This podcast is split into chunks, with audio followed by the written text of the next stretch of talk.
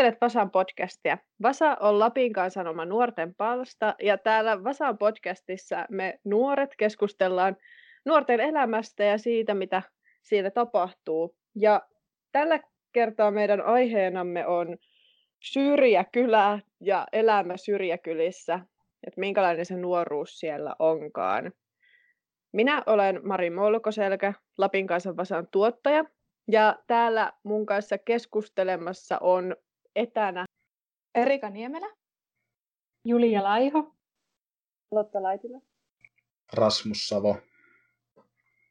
Terve kaikille. Kiva, että, että tämä onnistui tälleen etänä teidän kanssa tämä podcastin äänitykset. Että tosiaan me ei olla Lapin kanssa studiossa senkään takia, että Rasmus on Askassa.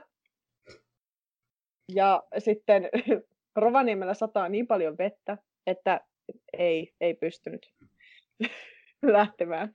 Mutta äh, voitaisiin käydä semmoinen lyhyt esittelykierros siitä, että ketä kaikkia, että ketäs me kaikki nyt oikein ollaan, niin Rasmus, haluatko sinä aloittaa? No, niin on tämmöinen, sanotaan näitä Syrjäkylän juntti, käyn Sodankylän lukiota toisen vuoden opiskelija Mie soittaa harrastuksena sähkökitaraa ja bassoa. Bänditoimintaa on harrastanut, olisiko kaksi vuotta. Joo. Missä on Aska? Aska on Sodankylästä vähän eteläänpäin. 15 kilometriä. No ei se lopulta niin kaukana ole. Ei se ole. No, ketäs muita? Erika voisi sitten esittäytyä. Minä olen lähtöisin tuolta Kittilän kirkonkylältä ja siellä olen asunut koko pienen ikäni, kunnes tuota toissa syksynä muutin tänne Rovaniemelle yliopisto-opintojen perässä.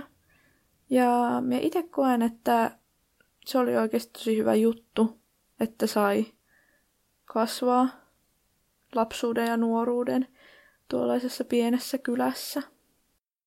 Julia Laiho on 17-vuotias ja on asunut koko elämäni Rovaniemellä, aika lähellä keskustaa.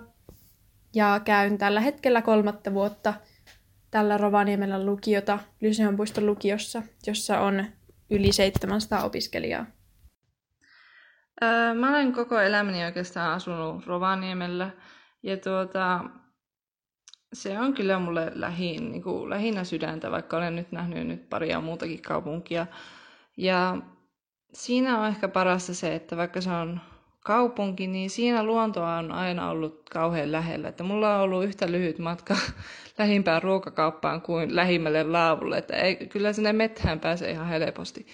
Että ei tarvi siis valita. Ja ne kummakin maailmat on niin kuin yhtä merkittäviä ja yhtä lähellä. Että siellä jotenkin yhdistyy se luonto ja kaupunkimaisema niin silleen hyvin, että en tiedä. Vissiin sitä se Alvar Aaltokin mietti, kun sanoi, että ei saa tehdä niitä skyscrapereita sinne.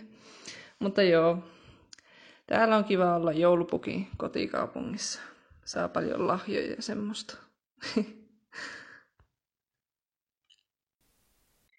Joo, ja minä olen siis Mari ja asun tällä hetkellä Rovaniemellä, olen asustellut vähän siellä sun täällä, mutta tota, olen kotoisin Kiistalan kylästä, itse asiassa Rouravaarasta.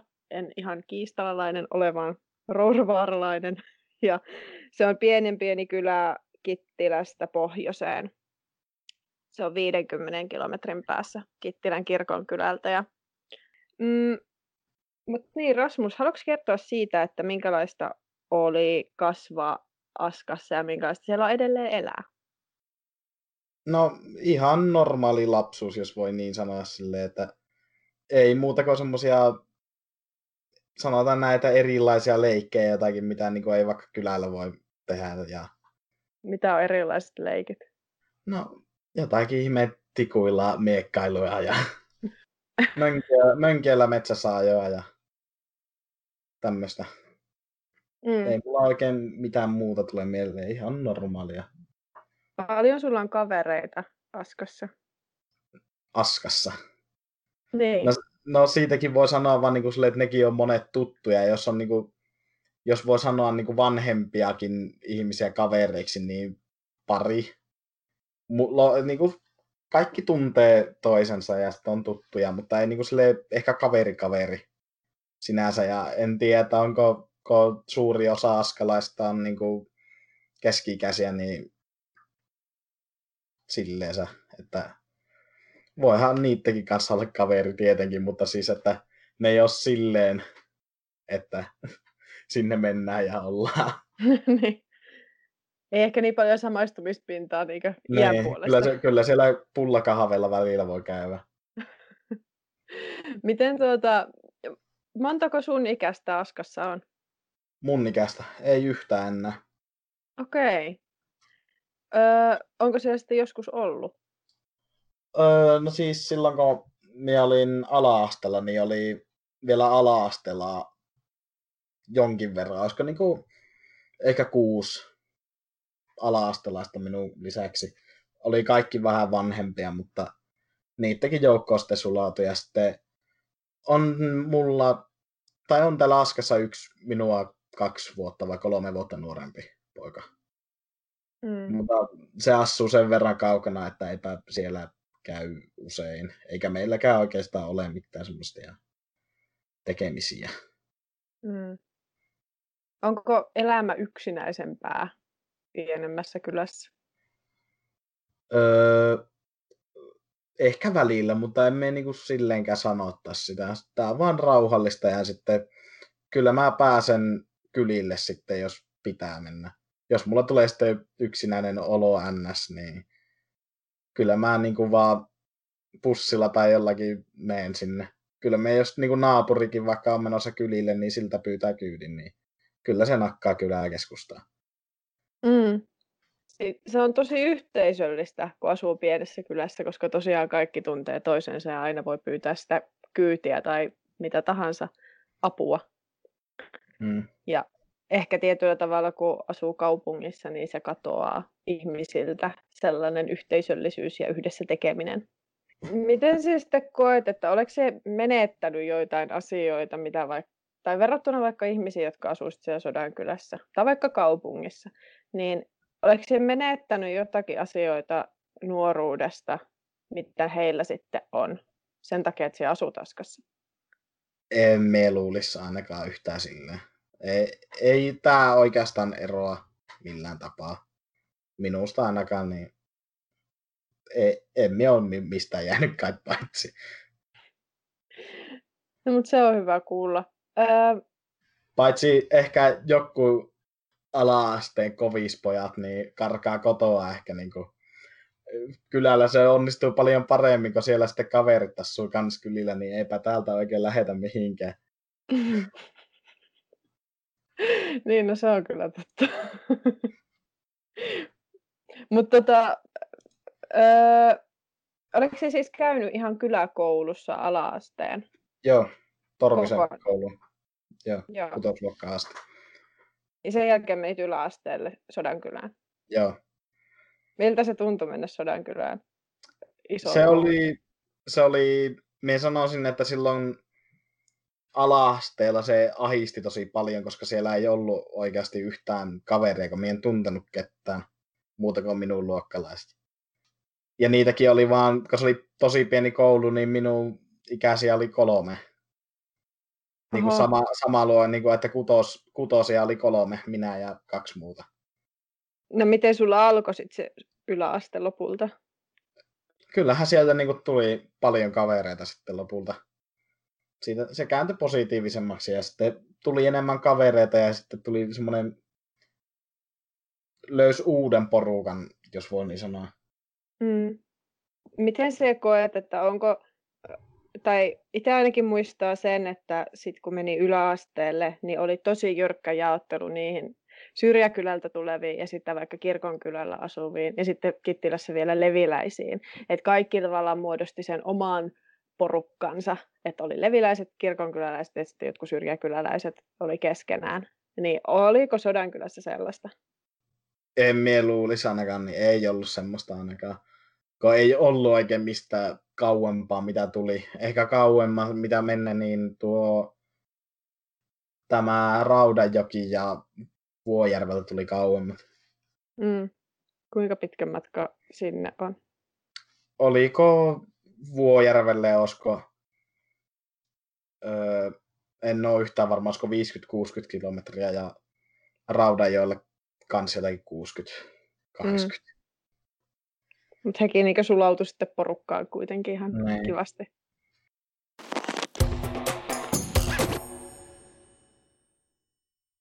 Öö, no, voidaan sitten ottaa ihan muutkin mukaan keskusteluun ja puhua vähän siitä, että millä tavalla, onko teidän elämässä jollain tavalla harrastusmahdollisuudet vaikka rajoittunut sen takia, että missä asuu tai onko ollut oikeastaan rajaton määrä mahdollisuuksia?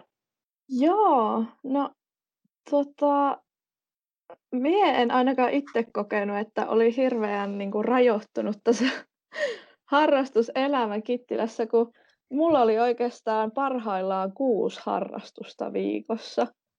Että tota, mulla oli siellä vapaa-palokuntaa ja teatteria ja tanssia ja koulun kuviskerhoa ja oli vielä joku bändikin koulun toimesta, missä mä so, olin mukana lauleskelemassa ja sitten kävin vielä pianotunneilla, niin, niin tota, se tarjonta on kyllä ehkä ollut aikaisemmin, no mitä on ollut, mutta kyllä se on niin kuin omaan silmään vuosien saatossa niin kuin suurentunut ja laajentunut. Esimerkiksi ö, musiikkitoiminta, niin siellä on ollut, siellä on nyt mitä itse katsonut, niin paljon erilaisia soittotunteja ja kaikkea tällaista, että itse innostuin just kun vikoja vuosia tota, Kittilässä asuskelin, niin tota, ukulelen soittoa. Se oli ihan mahtavaa. Mä hankin jopa oma ukuleleenkin ja nyt tota, kaihoisasti olen täällä sitä välillä yksinäni soiteskellut itse olen niin kuin, kokenut, että mä oon saanut kaiken ilon irti harrastustoiminnasta niin kuin Kittilässä. Että toki ne on sitten ollut siellä niin kuin kirkon kylällä. Että en sitten tiedä, että jos olisi asunut jossain kauempana, niin siitä kirkon kylältä, niin miten sitten olisi ollut mahdollista kulkea niihin harrastuksiin. Mutta itse ollut silleen ihan aika aktiivinen just noissa allekirjoitan tuon, että Kittilässä on kyllä tosi paljon varmasti mahdollisuuksia edelleenkin harrastaa, mutta sitten se on just sitä, että jos vaikka asuu vähän kauempana, niin eihän sit pääse mitenkään kulkemaan. Itellä oli se joku kaksi tai yksi harrastus, jota kävi niin kerran viikossa Kittilässä tekemässä, niin ja se oli aina semmoista niin kulkemisen suunnittelua. Ja sitten me jäin tosi paljon aina kavereitten luo yöksi. Siis mä olin kerran viikossa aina jonkun kaverin luona punkkaamassa, että pääsi johonkin just teatterikerhoon tai vastaavaa, koska ei ollut oikeastaan mitään vaihtoehtoja. Mutta se elämä on semmoista niinku järjestelemistä. Joo, siis minäkin tunnistan tuota, että mä itse tutustuin mun niin, tosi hyvään ystävään yläasteella, joka oli pienemmästä syrjäkylästä, niin sitten me yhdessä sitten just järkkäili, järkkäiltiin, miten hän pääsisi erilaisiin harrastuksiin mun kanssa ja jäi usein yöksikin. Ja... Ne oli kyllä, siis ne oli tosi hauskoja au- aikoja, että kaihoisesti niitä ikävöi, mutta... Niin, mikä siinä, kun voi vaan käydä koulussa ja käy harrastuskerhossa ja yökyläillä. Niin. Et mie, voisin, voisin tehdä nytkin sitä, tai elää sitä elämää, elämää ihan mielellään. Tunnistaako Erasmus tämän piirteen jollain tavalla omasta elämästä? Mm. Siis sen, että pitää niinkö, tai että jotenkin, on, onko sulla ollut aina paljon mahdollisuuksia harrastaa, mitä olet ikinä halunnutkin? No, on, mutta emme oikein, niin kuin, me en ole tehnyt mitään oikein niin kuin erilaisia harrastuksia. Me vaan tein kaikkea ja kokeilin jotakin ja sitten siirryin vaikka seuraavaan.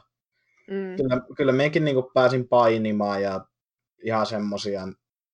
Sitten me vaan joskus tiputin niitä ja sitten ei mitään semmoisia erityisiä. Mm. Mutta sulla ei ollut mitään ongelmia niin kulkemisen kanssa, että pääsit aina kuitenkin ei. Kyllä se Joo. äiti tai isä nakkas. Tai just se naapuri. Julia ja Lotta, te olette molemmat asunut tässä niin Rovaniemellä, niin voisitte kertoa vähän omista kokemuksista, että mitkä toisaalta on semmoisia rajoittavia tekijöitä ehkä kaupungissa, mitkä voi vaikuttaa siihen harrastuselämään nuorena.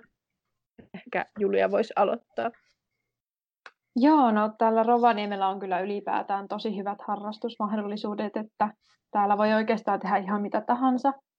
Itse olen harrastanut kuvataidekoulua ja musiikkiopistossa ollut ja lentopalloa, tanssia. Mutta no, huonona puolena voisi ehkä pitää Rovaniemellä sitä, että monista harrastuksista tulee tosi kilpailuhenkisiä, varsinkin urheiluharrastuksista. Että kun täällä on niin paljon tarjontaa ja kun tämä on semmoinen urheilukaupunki oikein, niin sitten varsinkin pienenä harrastin lentopalloa, niin se meni tosi aikaisessa vaiheessa ja tosi kilpailuhenkiseksi, niin se ei sitten oikein tuntunut enää harrastukselta. Ja en ole kyllä löytänyt mitään harrasten lentopalloryhmiä täältä, että aika paljon urheilu on semmoista kilpailullista, niin se ehkä vie sitä intoa siitä harrastamisesta. No, mä oon ihan täysin samaa mieltä Julian kanssa, että itsekin on harrastanut tuota yleisurheilua ja sitten myös yhdessä vaiheessa voimistelua, niin aika nopeasti ne sitten, vaikka niitä haluaisi pitää vaan harrastuksina, että siellä käy ja sitten kokeilee sitä lajia, niin niistä tulee aika semmoisia kilpailuviin perustuvia lajeja, että ei sitten ole enää semmoisia ihan semmoisia lajeja, joissa voisi vaan hengailla ja tehdä sitä hommaa, että potkia palloa ja muuta, että se täytyy olla joku maali sitten, että voitetaan joukkueen kanssa joku juttu, mutta, niin. mutta onhan täällä näitä ö, mahdollisuuksia aika hyvin, että se on sinänsä sitten se positiivinen puoli.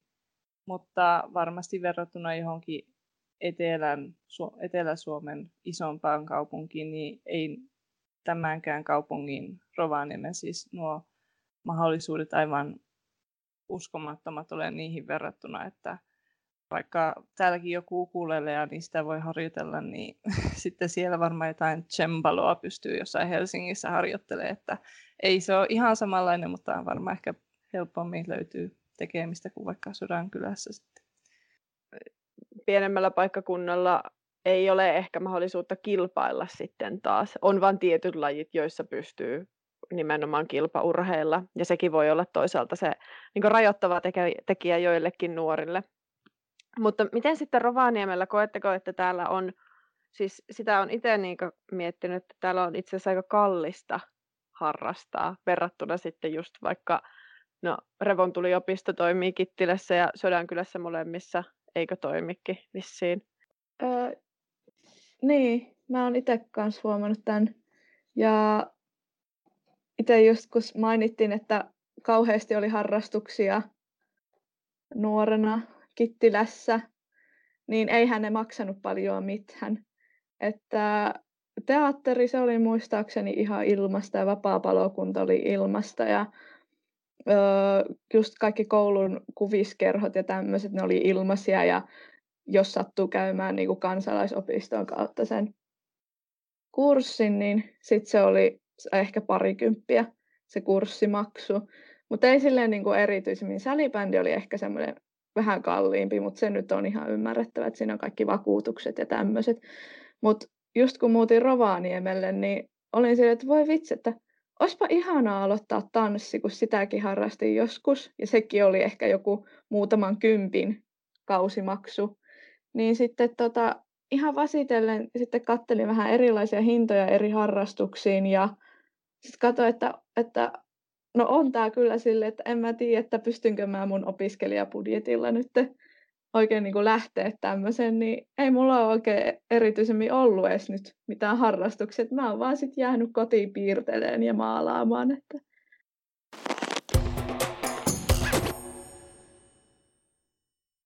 Sitten voidaan puhua niin lukiosta, että millä tavalla nimenomaan joku lukio on vaikka miten, minkälaista se on ylipäätään niin Rovaniemellä versus sitten vaikka Kittilässä ja Sodankylässä, että jos miettii vaikka omaa kurssivalikoimaa, miten piti valitakaan se oma lukiopolku, koska en nyt välittänyt yhtään pitkästä matikasta, niin käytännössä tarkoitti sitä, että minun piti käydä ihan joka ikinen niin biologian kurssi, vaikka ei niin yhtään kiinnostanut. Mutta että sain vaan sen, mikä 75 opintopistettä täyteen. Niin tota, miten sitten Rovaniemellä, että onko täällä enemmän vaihtoehtoja? Onko siis paljonko on, onko kursseilla, onko niinku kursseja tarjolla enemmän kuin vaan muutama? Joo, no itse olen tuossa Lyseonpuiston lukiossa keskustassa. Siellä on joku yli 700 opiskelijaa ja siellä on ihan tarjolla kuvislinja ja sitten on IB-linja ja normilinja ja sitten täällä on vielä tuo Ounasvaaran lukio, missä on urheilulinja. Niin täällä on kyllä tosi paljon valinnanvaraa kursseissa, että en tiedä, joku 17 eri kuviskurssia voi ottaa ja on bändikurssia ja on vaelluskurssia ja on valinnasta filosofiaa ja tämmöistä, mutta äm, on täälläkin kuitenkin rajoitteita, että itse opiskelen Saksaa ja sitten siellä pyörii Venäjä ja Ranska ja Espanjaakin on välillä pyörinyt, mutta niissä ei ole tarpeeksi opiskelijoita ja sitten me vähäiset opiskelijat, niin meiltä ollaan viemässä nyt se niin kuin ne kurssit, ne kielten kurssit, että sittenhän Lappiin ei oikeasti jää yhtään kuntaa, missä voi opiskella näitä t-kieliä, mikä on tosi surullista.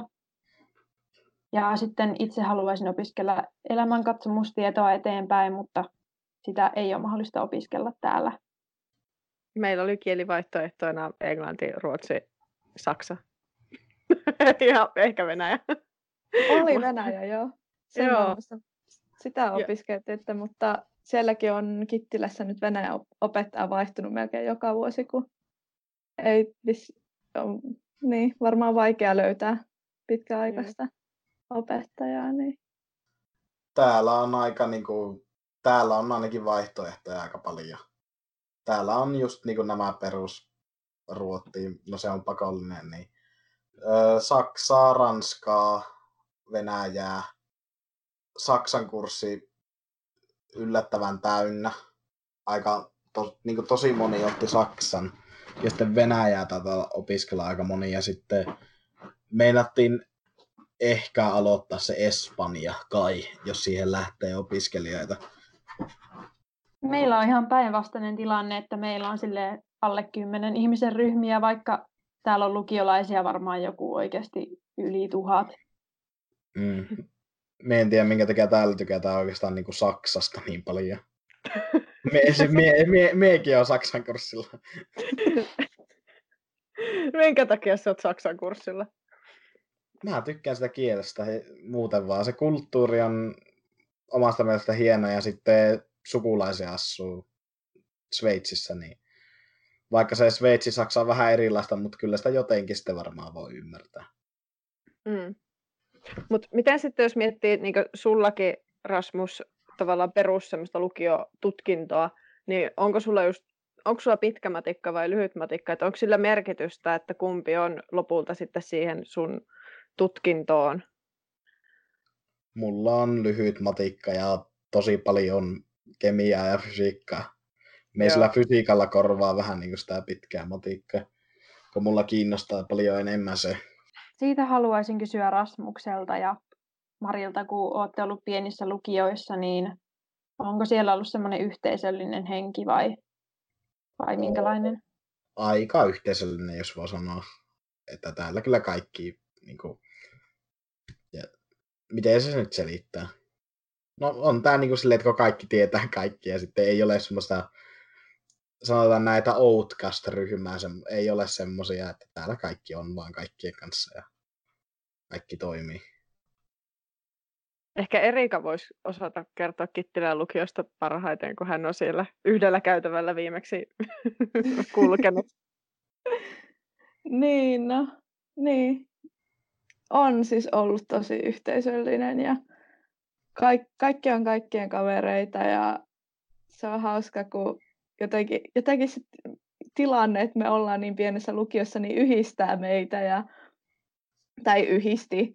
Ja sille se oli hauska seurata, miten niin kuin vuosi vuodelta, niin mitä, siis tultiin tosi paljon läheisemmiksi luokkakavereidenkin kanssa. vaikka olivat niin kuin ympäri niin kuin Kittilää tulivat. Ja... Niin, kyllä. Kittilän lukio on mun mielestä tosi sympaattinen paikka. Siellä on siis, se on yksi käytävä yhdessä rakennuksessa. ja kaikki ne luokat on sen käytävän varrella. Ja sitten siellä on kenkätelineet, minne kaikki aina laittaa kengät. Vähän niin kuin päiväkodissa. sitten kaikki kulkee siinä villasukat jalassa. Opettajat myös. kylässä on kans sileitä yksi käytävä, mutta meillä on myös yläkerta. Uh. No, oh, oh. Mitä? Teitä onkin vissiin vähän enemmän. Mm. Mä tuota... muistan, meillä oli myös sohva siellä En tiedä, tuliko se sitten Maria. Öö, on. on siellä, siellä on parikin sohvaa ja sitten siellä yläkerrassa on minun NS-porukan valtaama sohva, missä me hengäillään.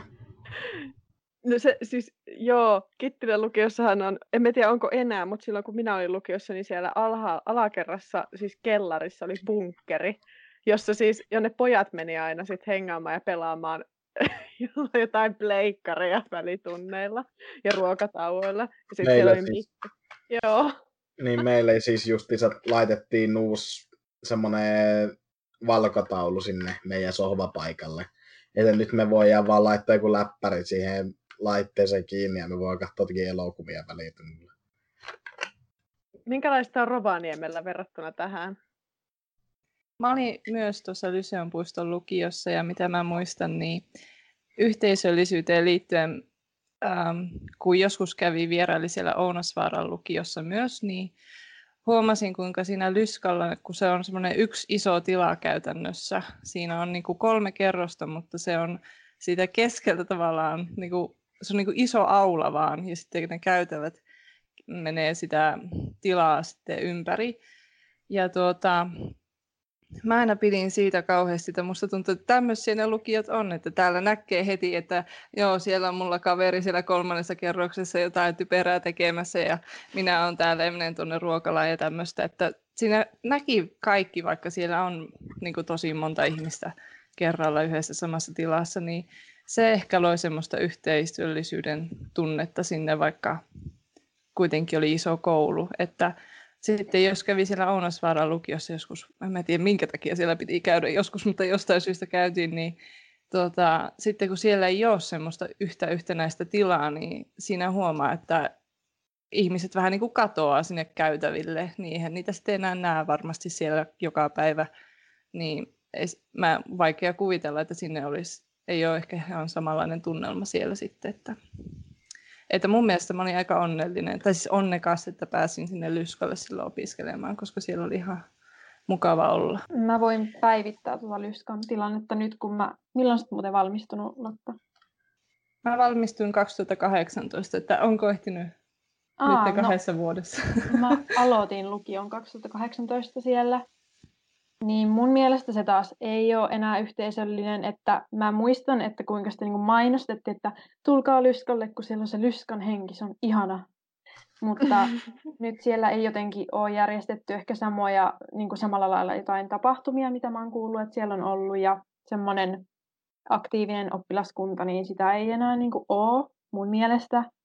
Ja sitten se on porukoitunut tosi paljon, että siellä on ne omat pikkukuppikunnat, jotka järjestää omia bileitä ja sitten siellä oikeasti...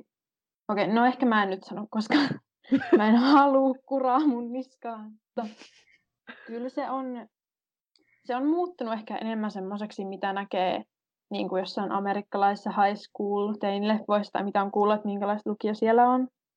Että ei ole mun mielestä enää kauhean yhteisöllinen lukio, mutta toivottavasti se sitten muuttuu jossain vaiheessa. Mutta itse jotenkin toivoisin, että olisin pienemmässä lukiossa. Se on, se on vaan niin, että kun porukka vähenee, niin bileet paranee. Samoin myös kyläyhteisöissä, että mitä pienempi kylä, niin sen parempi meininki. Mutta on kyllä toisaalta harmi, että sitä ei pystytä luomaan, koska sitten jos jossain vaiheessa niin iso koulu teollistuu ja sitten tulee laitos, niin sitten siitä on vaikea päästä pois. Nyt kun tosiaan ollaan kaikki oltu aika paljon etänä tässä viime kevään aikana, niin miten esim. Sodankylän lukiossa sitten te pystyitte Rasmus pitää semmoista yhteishenkeä yllä? No siis meillähän pojilla on semmoinen Discord-ryhmä, missä Joo. me muuten vaan niinku, muutenkin vapaa me pelataan ja muuten vaan niin ollaan, niin siellä me oltiin niissä etätunneellakin, me oltiin just siellä Discord-porukassa ja siellä vähän niin kuin siellä niin kuin maagisesti kanssa ryh- kaikki saatiin tehtyä tehtävät ryhmässä ja sitten... Joo. Onko, onko, siis onko muuten nyt kyllä lukio taas siirtynyt etä On, me ollaan kaksi viikkoa kai. Joo. Ainakin aluksi. Ja tämä nyt liittyy siis nimenomaan siihen, että siellä on tullut tässä lähiaikoina monta koronavirustapausta. Niin. Miltä se nyt taas tuntuu olla etänä? Öö, sen, mitä me muistan ainakin viime vuodelta, että se oli ihan mukavaa aluksi. Mm. Mutta tämä kaksi viikkoa, no tämä ei ole niin pitkä aika, niin kyllä tämä varmaan ihan hyvin mennä. Joo. Ainoa, mikä ehkä voi kärsiä vähän, se on niin kuin vaikka joku fysiikka, missä minun pitää katsoa ja itse tehdä asiat. Mm. Ja sitten yleensä, jos pitää noussa kahdeksaksi tähän tietokoneen äärellä, niin ei tällä kyllä jaksa tehdä mitään mutta lojuta tuolissa. Ei aivot pelaa. Niin. No, mitäs tekemistä sitä aiot keksiä siellä Askan kylällä sillä aikaa? Kun... Mä Tai... soittelen kitaraa ja pelaan.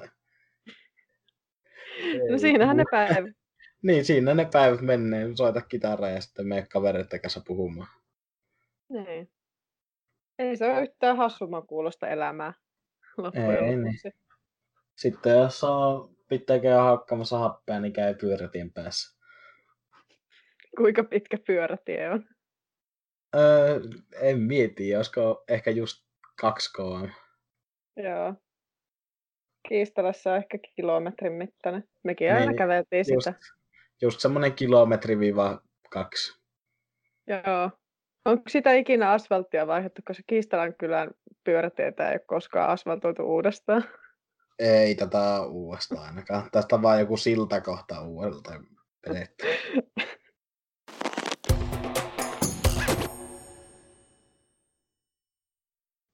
Onko, onko Rasmus sulla jotain muita tällaisia vain syrjäkylän juttuja muuta kuin kävelytie, jota ei koskaan asfaltoida uudestaan? Tuleeko mieleen? Mm, No ei, mulla ole, nyt tulee vaan mieleen se, että, niin kuin, että ei ole oikein leikkiseura. Pitää, pitää joko pyöräillä tai pitää pyytää joku viemään johonkin 15 kilometrin päähän, missä on toinen kaveri jossakin. Onko sun lähin kaveri 15 kilsan päässä? No joo, vähän niin kuin. Sodan kylässä on varmaan lähimmät ja sitten toinen sivukylä, mitä on, niin sekin jossakin 15 kilometrin päässä. Toikin on niin semmoinen, että vain syrjäkylän lapset ja nuoret sen ymmärtää, kun oikeasti kaverit on kaukana. Niin, ja sitten toinen juttu oli se, että itse lelujen tekeminen, esimerkiksi just joku puupyssyt ja nämä. Mulla oli aina keväällä sellaiset kunnon keittiöt, katukeittiöt päällä. Että mulla oli sellaisia muovirasioita, joihin me tein mukaan makaronilaatikkoa. Eli siis laitoin kiviä ja soraa ja vettä sekaisin. Ja oli silleen tässä. ja piti niinku vaan keksiä jostain se niinku leikki. Ja mm. ympärillä on vaan peltoa ja metsää. Ja sitten muistaa, että mulla oli mun veljen kanssa aina ihan älyttömät mielikuvitusleikit, että siis aivan niin kaikesta mahdollisesta. Juostiin vaan siellä pellolla metrisessä lumihangessa ja oltiin sitten, no niin, nyt me ollaan jossain seikkailulla. Joo, nyt tuossa, tuossa tuli mieleen niin semmoisia just näitä, mitä on tyhmyksiä ja kaikkea, niin että pikkusena oli uusi vuosi, joskus ala-asteella Serkkukylässä, niin tykä, tykättiin niin sotaleikestä, niin joku äiti joku papaatin nakkas sinne pellolle tai jotakin, niin siellä me vaan niinku hypittiin niihin kaikki poteroihin, mitä oli kaivettu ja huuettiin vaikka mitä, että get down. joku raketti räjähti, niin hypättiin mukaan niin kuin maahan. me tehtiin silleen, kun me oltiin justiin sitten, kun menin niiden mun kavereitten luo, jotka oli seitsemän kilometrin päässä musta, niin sitten me käveltiin sitä, sitä pyörätietä, tai, ja sitten välillä mentiin niin isolle tielle, ja sitten kun se tie oli jotenkin semmoisten, no siinä oli kauhean isot ojat, niin aina kun tuli auto niin yöllä talvella vastaan, niin sitten me oltiin se, että nyt tulee auto, nyt hypätään ojaa, ja sitten kaikki vaan hyppää ojaa, ja se, joka pääsi pisimmälle, niin oli voittaja, tietenkin. Mutta niin sitten palataan kotiin ihan siis kengät täynnä lunta ja ja siis joku kilometrin matka, niin se saattoi kestää kolme tuntia ihan vaan sen takia, että oli se leikki. Joo, talvesta just tuli kans sitten se mieleen, että kun oli tämä niin kuin, käy auraamassa ja sitten siihen tulee johonkin yhteen kohtaan kauheasti lunta. Se käydään tasoittamassa ja siihen rakennetaan hyppyreitä ja vaikka mitä, että sitä pääsee pulkalla alas ja siinä loukottiin itseä, kun mentiin vaan pulkilla semmoisella kauhista mäistä.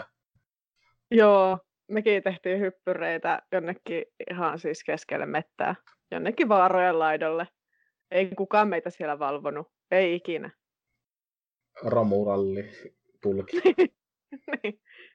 Mutta ehkä se, se on ollut, hienointa ehkä ollut nimenomaan lapsuudessa, että, että on saanut sitä luottamusta vanhemmilta, että saa mennä ja tulla, koska niin. sitten kuitenkin tulee kotiin takaisin ehjänä. Niin. Pystyttekö te yhtään samaistumaan näihin meidän kokemuksiin?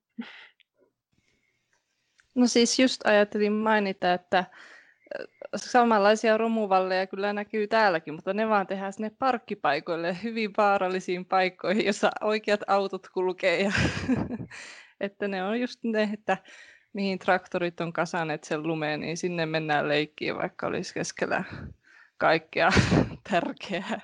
Että Vähän samanlaisia tunnelmia kyllä, se ympäristö on vaan hieman erilainen. En mä tiedä, mä just tällaista samanlaista, mekin tota, samoja leikkejä leike, leikittiin ja oli kyllä aika turvallista ja näin, mutta mulle tulee niinku tämmöinen syrjäkyläjuttuna mieleen se, että siis kun tultiin Rovaniemelle semmoinen päiväreissu, se oli oikeasti semmoinen kaupunkiloma, että tänne tultiin, täällä käytiin syömässä jossain, ja siis joku Hesburger tai Mäkkäri, se oli ihan siis aivan niin kuin, silleen mitä, se oli ihan mahtava kokemus niin kuin lapselle, ja siis samalla reissulla ostettiin niin kuin vuoden vaatteet, niin silleen sitä niin kuin Rovaniemen reissua niin kuin ootti jotenkin niin innolla aina, ja niin kuin, piti herätä kauhean aikaisin, että on koko päivä aikaa käydä, ja silleen niin kuin, se, siinä oli sitä omaa taikaa. Joo, tuossa tuli kans mieleen just tuo Rovaniemi silleen, että se on niin muuttunut niin kuin silleen, että miten on kasvanut, että pikkusena se oli semmoinen kauhea iso paikka, että wow, täällä on kaikki. Ja... Sitten, sitten nyt kun siellä käy, niin siellä käy jossakin parissa kaupassa, no niin, nyt voidaan lähteä. Mutta siis tässä on hauskaa mun mielestä se, että minne mennään kauppaan. Kittilästä mennään Sodankylässä käymään Lidlissä. no joo, joo, koska Kittilässä on Lidliä. Ja sitten aikoinaan Sodankylässä oli se... Ruoka. No on meillä ruokakauppa, mutta se ei ole Lidli. ja, ja sitten sit se, että Sodankylässä oli aikoinaan myös Seppälä. Niin Joo. Sieltä haettiin se parempi Seppälä. Tai sitten Rovaniemeltä. Siis minäkin muistan Seppälä, siis oh my god, nyt, siis tämmöinen muistojen tulva. Ja oli, taisi olla muuten Tiimarikin. Sekin oli semmoinen, missä Tiimari oli... oli siinä, missä on nyt sähkökauppa. Joo. Ei tulla, en, en kyllä käy Sodankylässä sähkökaupassa. Jos olisi tiimari, niin sen. Se on niin, tuossa Seppälässä tuli mieleen, että se on outokaa, että me en ole niinku ikinä huomannut, että missä välissä on vaan yhtäkkiä hälventynyt jonnekin. Siitä välillä puhutaan aina silleen, että muistatko tuossa oli Seppälä? Niin muuten, oli, niin muuten olikin. Me en ole jotenkin vaan huomannut, että se on vaan yhtäkkiä kadonnut niin täältä jonnekin ja sitten me vaan mietin, että jaa, on mekin käynyt kyllä tuolla aina kaupassa, mutta Ja van, tämä valintatalo, missä nykyään Simone. Se, sen mä haluan takaisin. Valintatalo, siis Kittilässäkin oli keskustassa valintatalo ja vitsit se oli ihana. Siellä ei ollut mitään myynnissä, mutta se oli sitten tosi kiva. Niin, se oli vaan sen takia, koska se oli valintatalo. Kyllä niin. Simone varmaan paljon parempi minunkin mielestä, mutta oli siellä nyt valintatalo. niin, nimenomaan. Just niin kuin vaikka kyläkoululaista kun puhutaan, niin oli myös sitten tämä uimapäivä, liikuntapäivä, sille, että mennään uimahallille, niin siinäkin lopulta, että se, niin se Sodankylä siilashalli, ei siellä ole mitään muuta kuin semmoinen suora uimarata, mutta olihan se mahtava päässä sinne uimahallille. Ei sinne päässyt joka viikko. Ei, ei päässyt ja sitten sieltä mennään aina sitten sotilaskodin kautta munkkia. Ja... Julia, sinä olet tehnyt tämän viikon Vasaan pääjutun, niin haluatko esitellä sen lyhyesti? Joo, haastattelin tähän kolmea Sodankylän syrjäkylällä asuvaa nuorta, joista Rasmus on yksi. Ja he just kertoo siinä jutussa, että minkälaista oli koulunkäynti kyläkoulussa tai sitten isommassa koulussa ja mitä tekemistä kylällä on vai onko siellä mitään ja millaisena hän näkee niin kuin oman kylänsä tulevaisuuden. Ja tähän aiheeseen just liittyy vahvasti nämä kyläkoulut, joita on lakkautettu Lapissa ja muuallakin Suomessa 90-luvulta lähtien vaikka kuinka paljon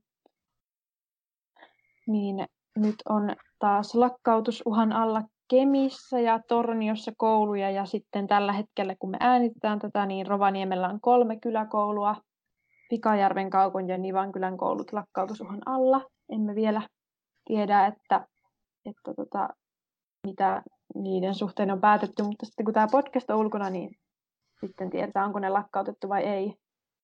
Ja kyläkoulut on kyllä ehdottomasti sen kylän niin kuin sydän ja semmoinen niin kuin saattaa olla ainoakin semmoinen voimavara, että täällä on elinvoimaa. Se on ihan totta. Kyllä on meidän kylämme oikeasti hiljentynyt sen jälkeen, kun kyläkoulu loppui. Et se, oli ihan, se on ihan tosi outoa edes kuvitella tai ajatella vaikka joulua, nyt kun siellä ei ole kyläkoulua, missä meillä oli aina joulujuhlat ja koko kylä tuli joulujuhlaksi sinne meidän koululle katsomaan, kun me tehtiin joka vuosi näytelmä ja laulettiin lauluja mutta ei sitä enää ole. Öö, kiitoksia Erika, Lotta, Julia ja etenkin Rasmus, että olitte mukana Vasan podcastissa. Ja tällä kertaa me ei arvutella Vasasanaa, koska ei, emme tiedä mikä se on. niin, hei, kiitos teille.